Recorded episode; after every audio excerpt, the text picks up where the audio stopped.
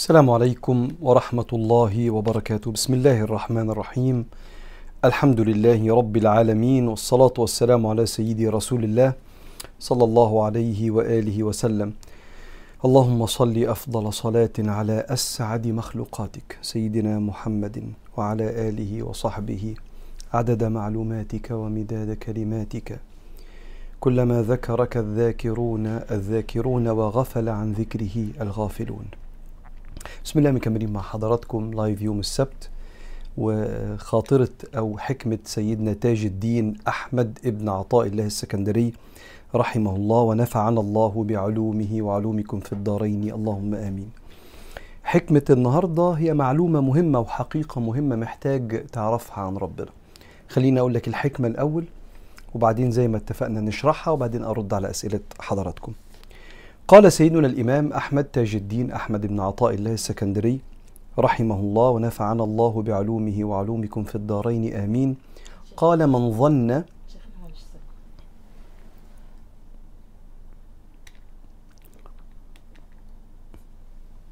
تمام الصوت؟ بسم الله. الله الله. بسم الله. مستورة؟ بسم الله الرحمن الرحيم. الله. الله. ممكن يكون مش واصل كويس ولا حاجة. اللهم صل على سيدنا رسول الله. بسم الله الرحمن الرحيم. بسم الله الرحمن الرحيم. بسم الله الرحمن الرحيم. بسم الله الرحمن الرحيم. رضي. قال من ظن انفكاك لطفه عن قدره فذلك لقصور نظره. من ظن انفكاك لطفه عن قدره فذلك لقصور نظره.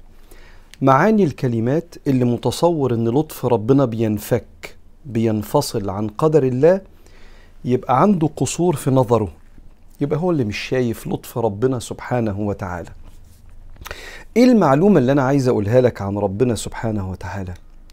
عارف سورة الإخلاص؟ قل هو الله أحد الله الصمد لم يلد ولم يولد ولم يكن له كفوا أحد. بعض العلماء يقولوا إن أحد زي الواحد وبعضهم يقول لأ. اسم الأحد يعني الذي لا يتجزأ. يعني إيه لا يتجزأ؟ يعني لما ربنا بيعمل فعل معين ودي الحقيقة اللي أنا عايز أفكرك بيها عن ربنا سبحانه وتعالى. لما ربنا بيعمل فعل معين تستطيع أن ترى جميع صفات الله في هذا الفعل. فما فيش فعل ربنا بيعمله حتى لو في غضب من الله أو انتقام من الله أو شيء فيه قهر من الله إلا ومليان حكمة ومليان لطف ومليان رحمة. ومفيش حاجة اسمها إن ربنا سبحانه وتعالى تشغله صفة عن صفة زي أحوالنا إحنا. كثير من الأوقات ما الواحد فينا وهو بيتصرف بتسرع قد يفقد بعض الصفات اللي فيه. فيفقد حكمته أو رحمته أو يفقد وعيه بشكل معين أو يفقد رشده وطريقته في قياس الأمور بسبب مشاعر بتغلبه زي الغضب أو التسرع أو الحزن أو الخوف. الله مش كده. الله سبحانه وتعالى في كل أفعاله تظهر صفاته. فاللي يتصور إن في أزمة ما فيهاش لطف من ربنا يبقى هو اللي مش شايف. اللي يتصور إن في محنة ما فيهاش رحمة من ربنا ولا عناية من ربنا يبقى هو اللي مش شايف. وبالتالي قال من ظن انفكاك لطفه عن قدره فذلك لقصور نظره. هو كده عنده مشكلة في كيفية رؤية ألطاف الله. وده يقودنا لحتة معينة مهمة جدا في منزلة بندور عليها يعني حالة في قلوبنا اسمها منزلة الشهود. إزاي إنك تمرن نفسك تشاهد صفات ربنا. لأنك لو ما مرنتش نفسك على مشاهدة صفات ربنا مش هتعرف تشوف ربنا في هذا الكون. وأقصد تشوف ربنا تشوف أثر صفاته دي. اللي ما بيعرفش يشوف المنعم في نعم كتير بتغيب عليه. واللي ما بيعرفش يشوف ربنا سبحانه وتعالى القيوم يعني القائم على شؤونك اللي بيرتب لك ترتيبات ما تخطرش على بالك. عشان يرتب لك حياتك ويظبط لك مواعيدك ويظبط لك الحاجات اللي انت بتدور على النجاح فيها إزاي البشر والأشياء والأشخاص والأحداث بتتكيف عشان الخير اللي انت فيه دلوقتي. حتى المحنة اللي انت فيها ممتلئة برعاية الله بس المهم تشاهد. إيه اللي يخليك تعرف تشاهد ده؟ الحقيقة اللي بقولها لك عن ربنا. إن مفيش صفة من صفات ربنا بتنفك. كأن ربنا سبحانه وتعالى في اللحظة دي مفيش حكمة. لا إحنا كده بنعمل حاجة عند العلماء اسمها تعطيل الصفات. فعش تعطل صفات ربنا ليه؟ لأنه أحد. فكل صفاته تظهر سبحانه وتعالى.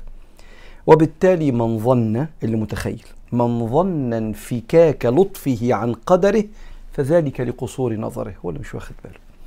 فحاول تشاهد ألطاف ربنا سبحانه وتعالى في كل ما يحيط بيك. في النعمة وفي البلية. خلصت أنا الحكمة. يلا بسم الله نجاوب على أسئلة حضراتكم. حد كان بيسألني سؤال فقهي؟ بس آه، عندي تعليق على صيغة السؤال عشان نتعلم مع بعض. بيقول لي إيه؟ بيقول لي حضرتك بتقول إن يجوز للزوج يغسل زوجته والعكس وكمان الست تغسل جوزها. طب إزاي وهو أصلا عند وفاة الزوج يبطل عقد الزواج فتصبح زوجته من المحرمات والعكس. أنا تعليقي على آه، على السؤال إنه كأنه مش سؤال اللي بيتعلم كأنه سؤال اللي بيجزم بالمعلومة ويقول خد بالك هنا في غلطة. اعمل كده يا صديقي. اعمل كده وقول لي خد بالك إن في غلطة لما يبقى عندك يقين من المعلومة. بس لو ما عندكش يقين من المعلومة سيبك مني أنا. أنا وأنت هندردش مع بعض وهفتح الكتاب معاك ونقرأ مع بعض. لكن ساعات كتير وإحنا بنتكلم يا شباب مع بعض بنتكلم بصيغة الجزم. فلما نتكلم بصيغة الجزم كأن الحق اللي عندي والمعلومة اللي عندي واللي قدامي غلط. ويطلع إن في سعة في الشريعة أو في آراء مختلفة عن اللي أنا اتعلمتها ونشأت عليها ويمكن يطلع كمان رأيي أنا اللي أضعف.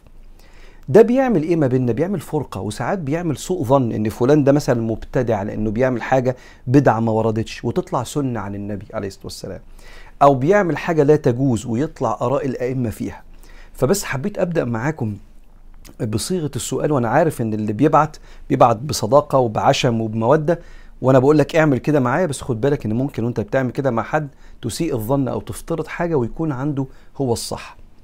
جمهور الفقهاء بجواز إن الست لما تموت الراجل يغسلها.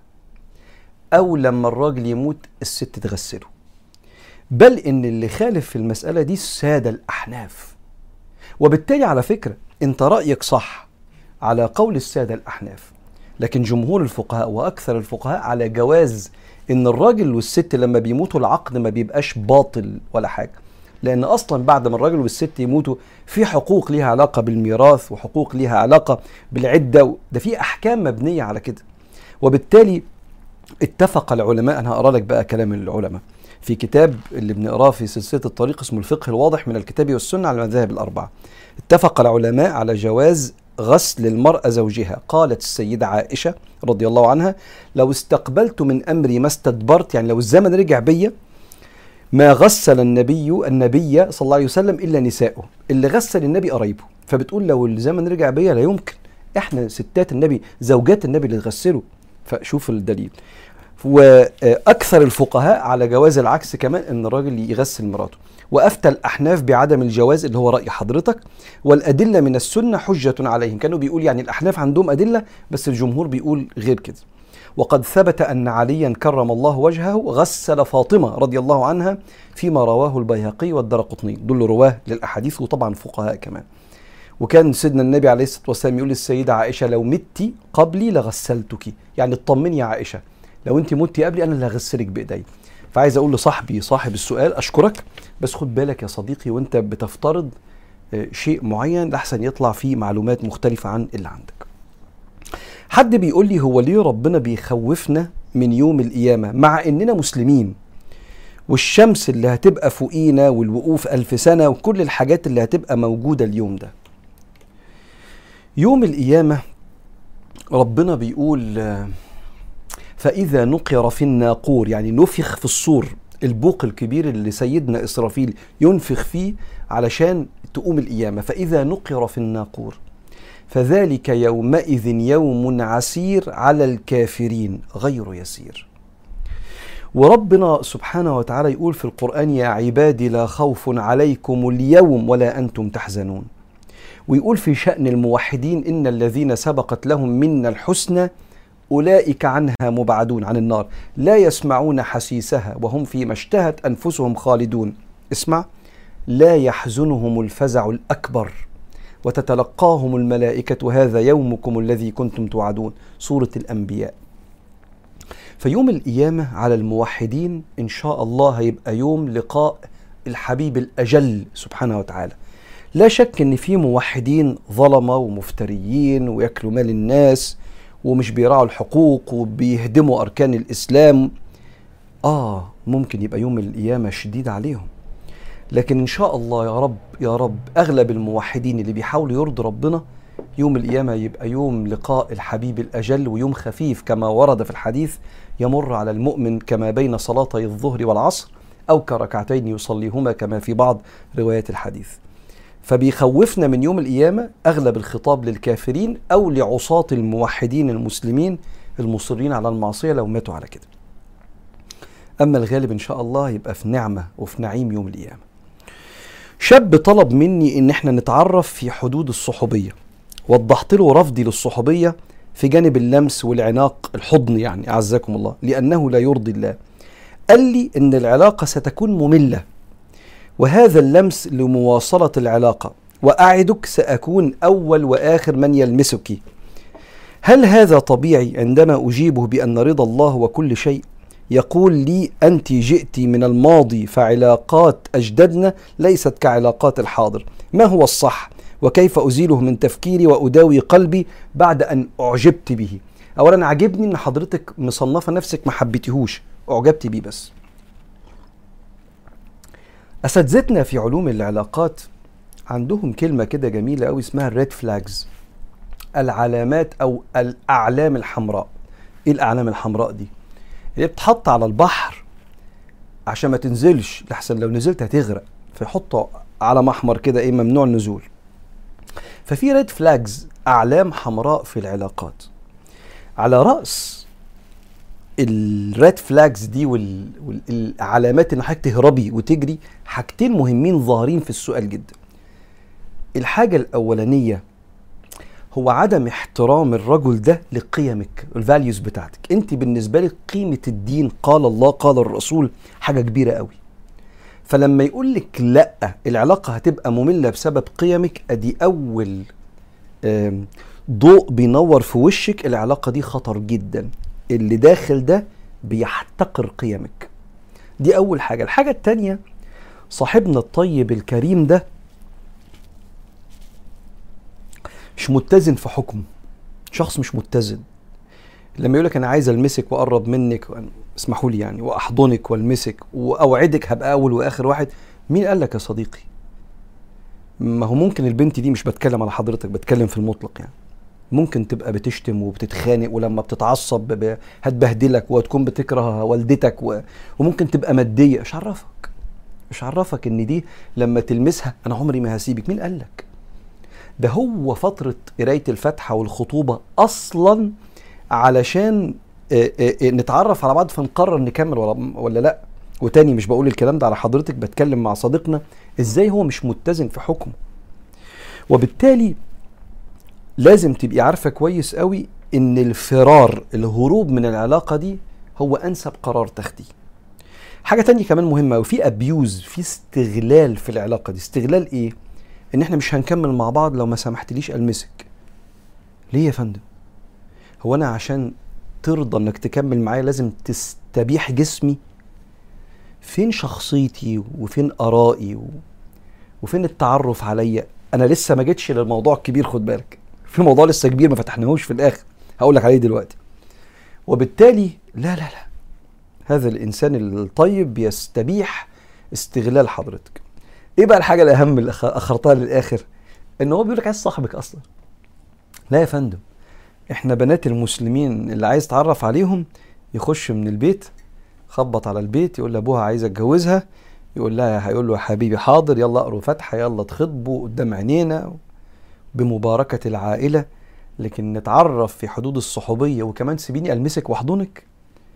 ربنا ينجيكي الحمد لله. طيب الإعجاب علشان نفر من الحب والإعجاب بنعمل ثلاث خطوات مهمين جدا رقم واحد قطع الصلة. رقم اتنين إعادة تقييم العلاقة. رقم ثلاثة استكمال الحياة بجوانبها اللي بتحقق لك إشباع وانبساط. قطع العلاقة يعني لا هنتكلم ولا ه... ولا هنتابع السوشيال ميديا بتاعته ولا هنسمح له يكلمنا أكنه مش مكو... أكنه مات. لأن أي تواصل بيصحي جواك المشاعر دي. تاني حاجة لا أنا لازم أعيد وأنا اتعلمت من العلاقة دي؟ أنت اتعلمتي ده أنت اتعلمتي يعني درس غالي جدا مين الرجالة ومين اللي مش رجالة مع احترامي للسيد الكريم الطرف التاني ده على راسي. بس يا صاحبي لا. معلش بكلم حضرتك انت بقى. اتعلمتي مين الراجل اللي يصونك ولا؟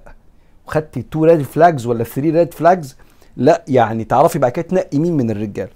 هو بضدها تتميز الأشياء. شفتي الوحش عشان الحلو هو يبان قدامك بعد كده. يبقى إن حضرتك تكملي في حياتك في دراستك في رياضتك في شغلك مع أصحابك عشان تبدأي حياتك تستمر وإن شاء الله قريبا تنسي الراجل الطيب ده. هل الست الموظفة بيكون ليها أجر عند ربنا على تعبها ده؟ كان سيدنا النبي عليه الصلاة والسلام يعلمنا كده إن المرأة إذا أنفقت على بيتها كان لها أجران أجر مضاعف يعني دبل لأن إنفاق الست على بيتها مش فرض مش واجب. بتعمله من باب التفضل. فالأجران أجر صلة الرحم إنها بتكرم أهلها أهل بيتها أسرتها جوزها وعيالها بالفلوس وأجر الإنفاق في سبيل الله. فهي بتصل رحمها جوزها وعيالها بالإنفاق وكمان بتنفق في سبيل الله فلها أجر مضاعف. الزمن اللي إحنا فيه ده الرجالة والستات شقيانين جدا. السعي على طلب الرزق في الزمن ده مش زي زمان.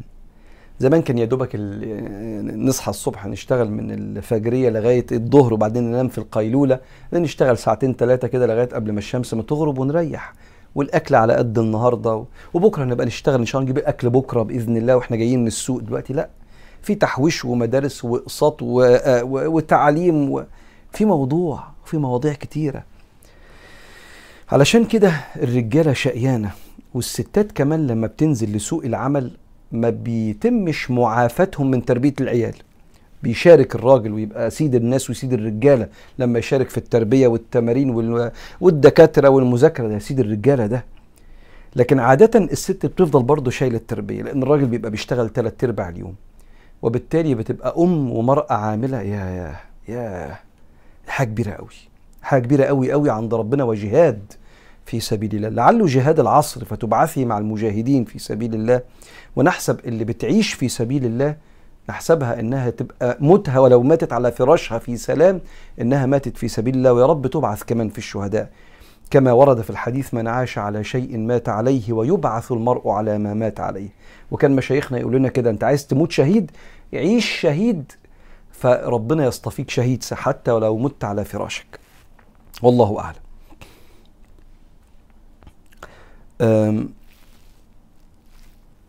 هو إزاي ممكن الواحد يرجع لربنا رجوع كامل؟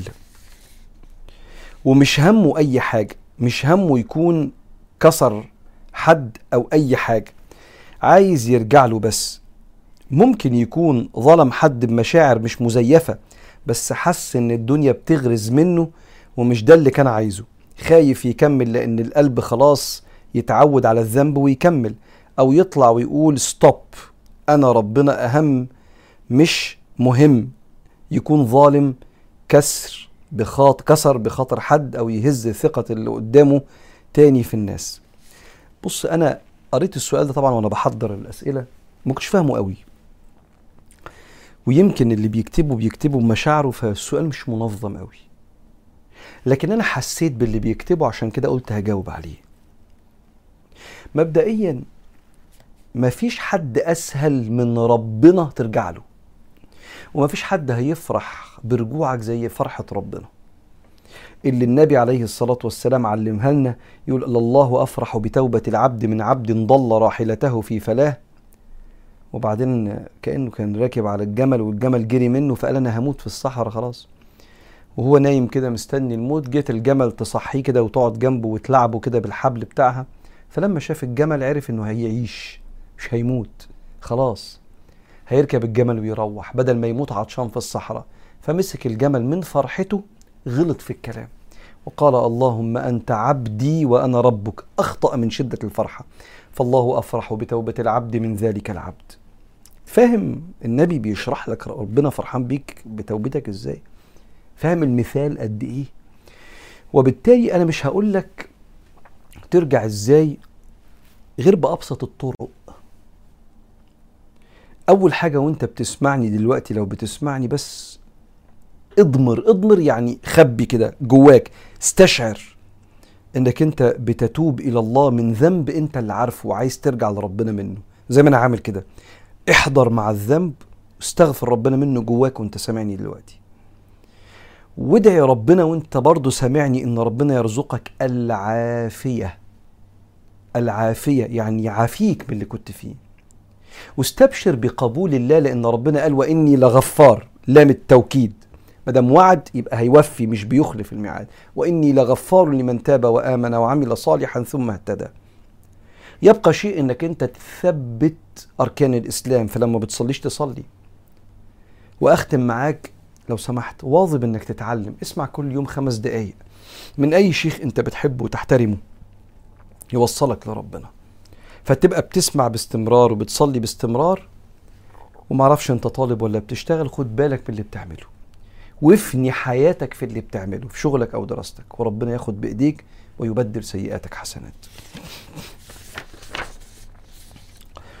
هل الأموات بيحسوا بتجريح جسمهم؟ كم الأذية من العدو اللي بتصير فوق الخيال؟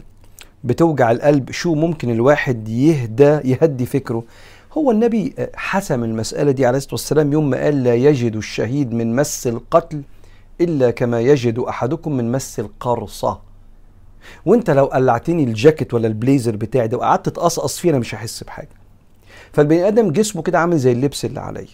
لو ربنا ادى الأمر للجسم ما يحسش مش هيحس. وإذا كنا إحنا بنعرف ندي لبعض حقنة بينج ويفتح الطبيب جسم البني آدم ويشتغل فيه بالساعتين والعشرة من غير ما البني آدم يحس تحت تأثير حاجة اخترعها البني آدم اسمها البنج. فما بالك بقدرة الله على حفظ الأجساد من ألم القتل اللي بيحصل من العدو. فالحمد لله يا رب العالمين.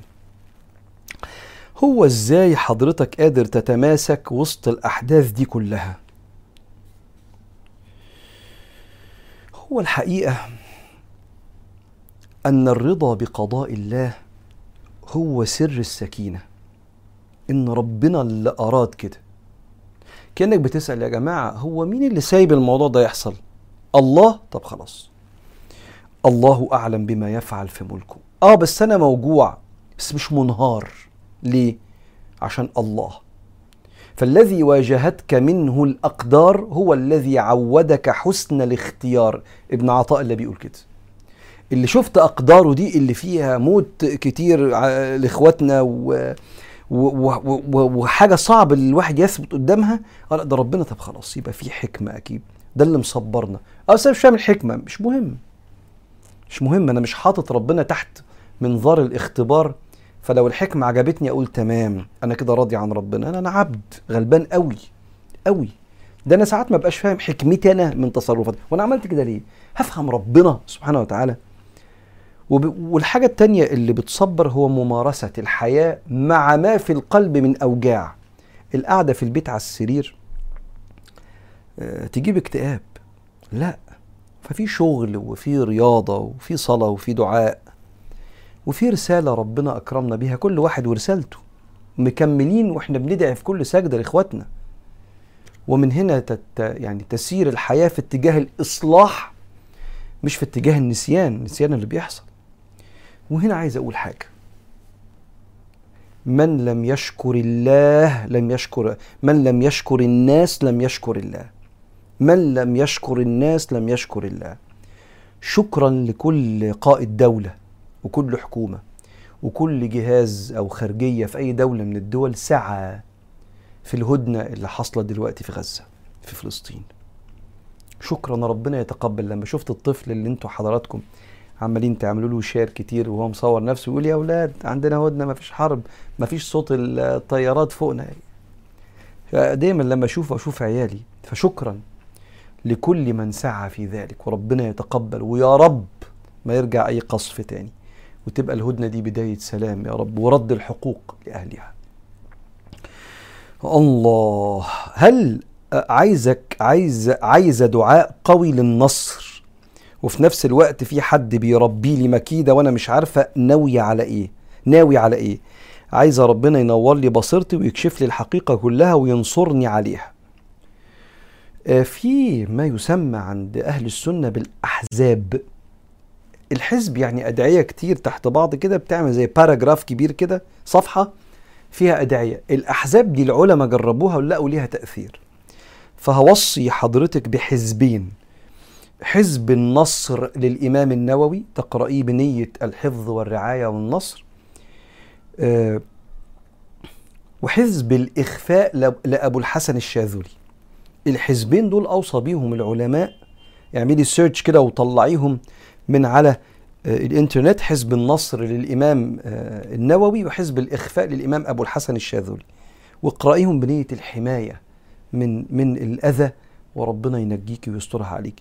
ولو حضرتك مش مقبلة على قراءة الأحزاب عليك بالآية القرآنية فسيكفيكهم الله وهو السميع العليم على سبحتك. كده 100 مرة. فسيكفيكهم الله وهو السميع العليم. فسيكفيكهم الله وهو السميع العليم. آخد آخر سؤال قبل ما ندعي. هل ربنا ممكن يقبل مني أذكاري من تسبيح واستغفار وحوقلة؟ يعني لا حول ولا قوة إلا بالله. وأنا بقالي كام يوم مكسلة عن الصلاة وما بصليش. هو ربنا سبحانه وتعالى بيقبل الأعمال الصالحة حتى لو إحنا مذنبين. إن الحسنات يذهبن السيئات مش إن السيئات يذهبن الحسنات. فتارك الصلاة بيرتكب كبيرة من الكبائر العظيمة. ولا تتركن صلاة متعمدا فإنه من ترك صلاة متعمدا فقد أتى بابا من أبواب الكبائر. ما بالك إن إحنا ما بنصليش خالص؟ لكن ده ما يوقفناش عن الذكر. لأن بالذكر هيفضل قلبك موصول لربنا فتعودي للصلاة. ولو الشيطان قال لك مش هيقبل منك أذكارك عشان ما بتصليش يبقى عايز يقطع عليكي الصلاة والذكر كمان بعد ما قطع عليك الصلاة. فواظبي على أذكارك وادعي كتير إن ربنا يردك إن شاء الله. للأذكار للصلوات. آه معلش سؤال أخير. تعليقا على سؤال بكسل أصلي وأنا واقف بتاع المرة اللي فاتت أسئلة كتير آه أسئلة كتير عن ناس مريضة أو مصابة في ظهرها أو رجلها أو حامل بتصلي وهي قاعدة. فهل صلاتها مقبولة أو لا؟ إحنا العلماء يتسألوا الصلاة صحيحة أم لا مش مقبولة أم لا؟ مقبولة دي ربنا اللي يعرفها وسيدنا محمد عليه الصلاة والسلام. ربنا بيعلمه الغيب. عالم الغيب فلا يظهر على غيبه احدا إلا من ارتضى من رسول. لكن السؤال يبقى الصلاة صحيحة ولا لا؟ النبي قال صحيحة عليه الصلاة والسلام. يوم ما قال صلي قائما فإن لم تستطع فجالسا فإن لم تستطع فعلى جنبه يومئ بعينيه. فاللي عيان أو مصاب في ظهره أو رجله أو حامل مش قادرة تقف.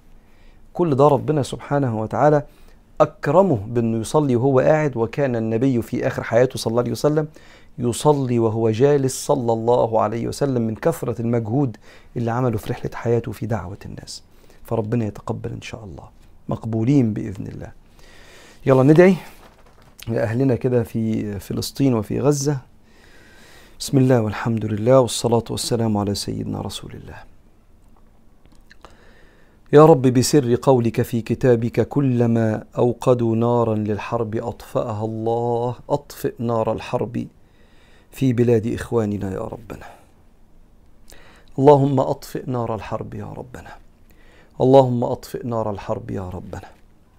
اللهم جازي كل من كان سببا في هذه الهدنة جازيه عنا خيرا يا رب العالمين. واجعل هذه الهدنة بداية لسلام وسكينة وسكون في كل بلادنا يا ربنا وفي فلسطين. اللهم كن لنا ولا تكن علينا ولا تكلنا طرفة إلينا.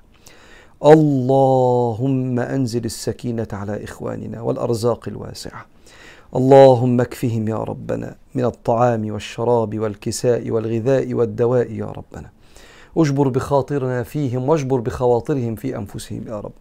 اللهم فك أسرهم يا رب العالمين. واحفظ أرواحهم يا ربنا. تقبل شهداءهم. عندك في أعلى درجات الشهداء مع النبيين والصديقين والشهداء والصالحين. وحسن أولئك رفيقا.